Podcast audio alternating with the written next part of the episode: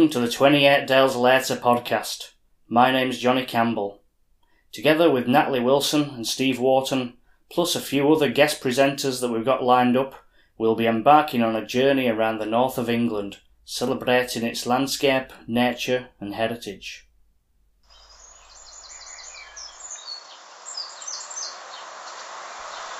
I'm beginning my journey close to the start of my previous episode in Marsden, West Yorkshire, on the road that goes to nearby village Meltham, where a public right of way track that follows the Colne Valley circular route directs me onto the moor. It passes one of two conduits, Blackmoorfoot and Deer Hill Conduit.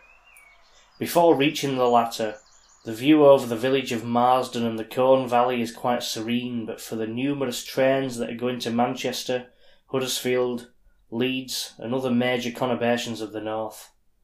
It adds to this industrial landscape, and if it wasn't for the diesel trains, this view over this northern mill town could easily take you back a couple of centuries. The track to Deer Hill Conduit was the site of the local shop in the late 90s, early 2000s series, The League of Gentlemen, where the insular shopkeepers Tubbs and Edward coveted precious things of the shop from marauding strangers. The shop was purpose built for the series, and many of the locations of the series were filmed around this area and neighbouring Derbyshire. This is a must see place for super fans of the cult show.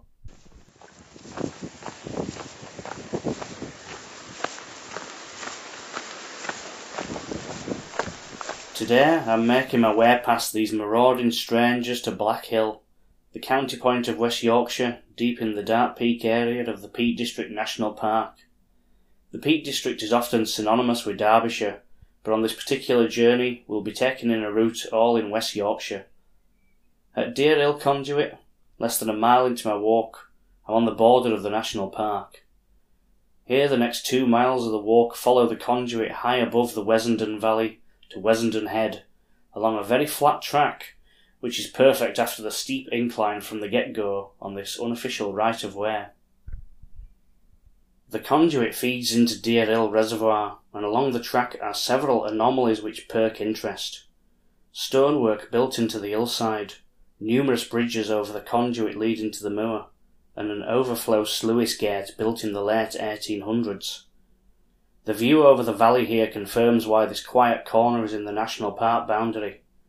Man has made a big imprint here, as reservoirs are built in every nook and cranny of the valley, as Butterley, Blakeley, and Wessenden Head reservoirs fill this one alone.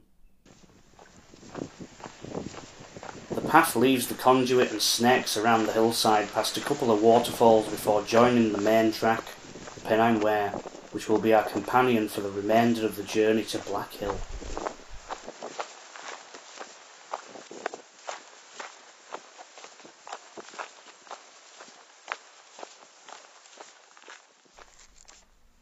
Reaching the top of Wessenden Head, we hit asphalt on the A635. It's a surprise to come across as the moody, brooding Black Hill comes into view.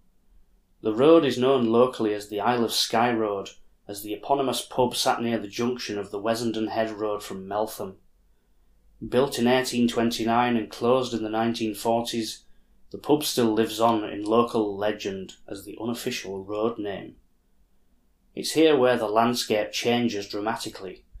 The A635 acting as a border between the safe and more genteel terrain of Wessenden to the unforgiving and undulating rough heather and bleak blanket bogs of Black Hill. Paving slabs have been laid across the majority of the section over the massif of Black Hill, and I start to recall a 30 mile yomp I made with a friend last year in monsoon rain from Marsden to Edale. The first two days of the Pennine Way rolled into one over a blustery Black Hill. I can tell you from first hand experience you do not want to get caught out in bad weather here. It was too late to turn back as we were soaked to the bone, with over 20 miles left, and it was ludicrous to carry on but there was little else to do for that day.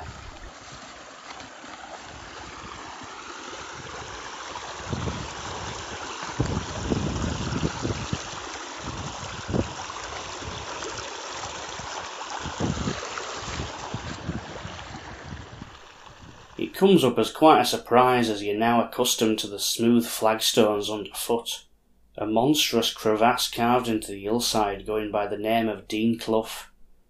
Black Hill doesn't let you reach the summit so easily as this ravine forces you to clamber down 50 metres and back up to reach the flagstones once again. After heavy rain, this becomes treacherous. You once again ask questions up the final summit slope, which doesn't have any technical difficulties, but close contours permit pauses. And to pause is not a bad choice. Stretching over the green, luscious Holme Valley, views across to Leeds, North York Moors, and even the distant hazy limestone protrusions in the Yorkshire Dales give way to some of the finest far-reaching views in West Yorkshire. Pause longer, and you may even hear the call of a curlew, cackle of a grouse, or even spot a mountain hare.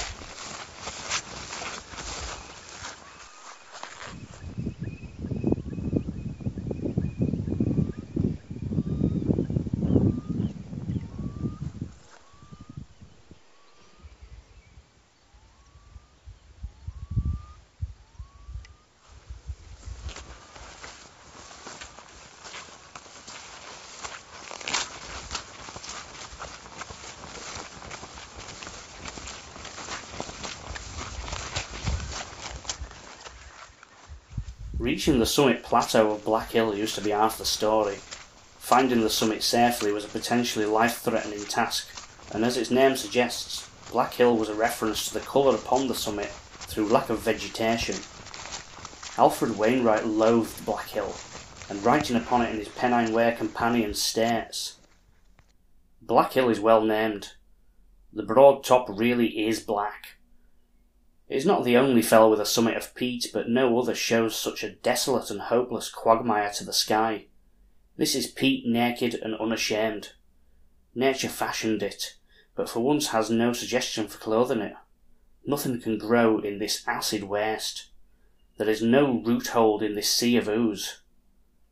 In the flutings and ripplings of the surface of the dunes, caused by the action of rain and wind, a certain strange beauty a pattern sculpturing beyond the skill of man must, however, be conceded. But it is a frightening place in bad weather, a dangerous place after heavy rain. It is not a place to visit unaccompanied, especially after prolonged rainy weather because of the risk of becoming trapped or even entombed in the seepage hollows, where wet peat closes over and grips submerged legs like a vice. In a moment of unbelievable fortune, the geographical high point of Black Hill was the only part of the moor which had vegetation to lay a trig point. The surveyors must have been ecstatic when measurements confirmed this poky green oasis was the patch to lay a weighty triangulation point, providing respite from the sea of ooze. The summit is also known as Soldier's Lump, this coming from the visits of the members of the Triangulation Party, the Corps of Royal Engineers.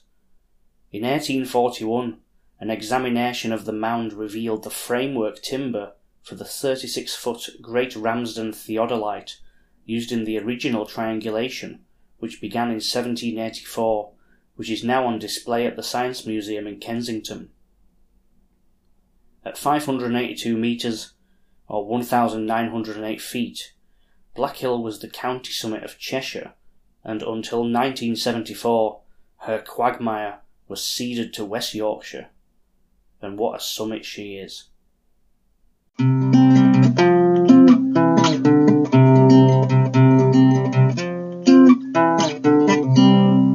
Thank you for listening to the 28 Dales Later podcast.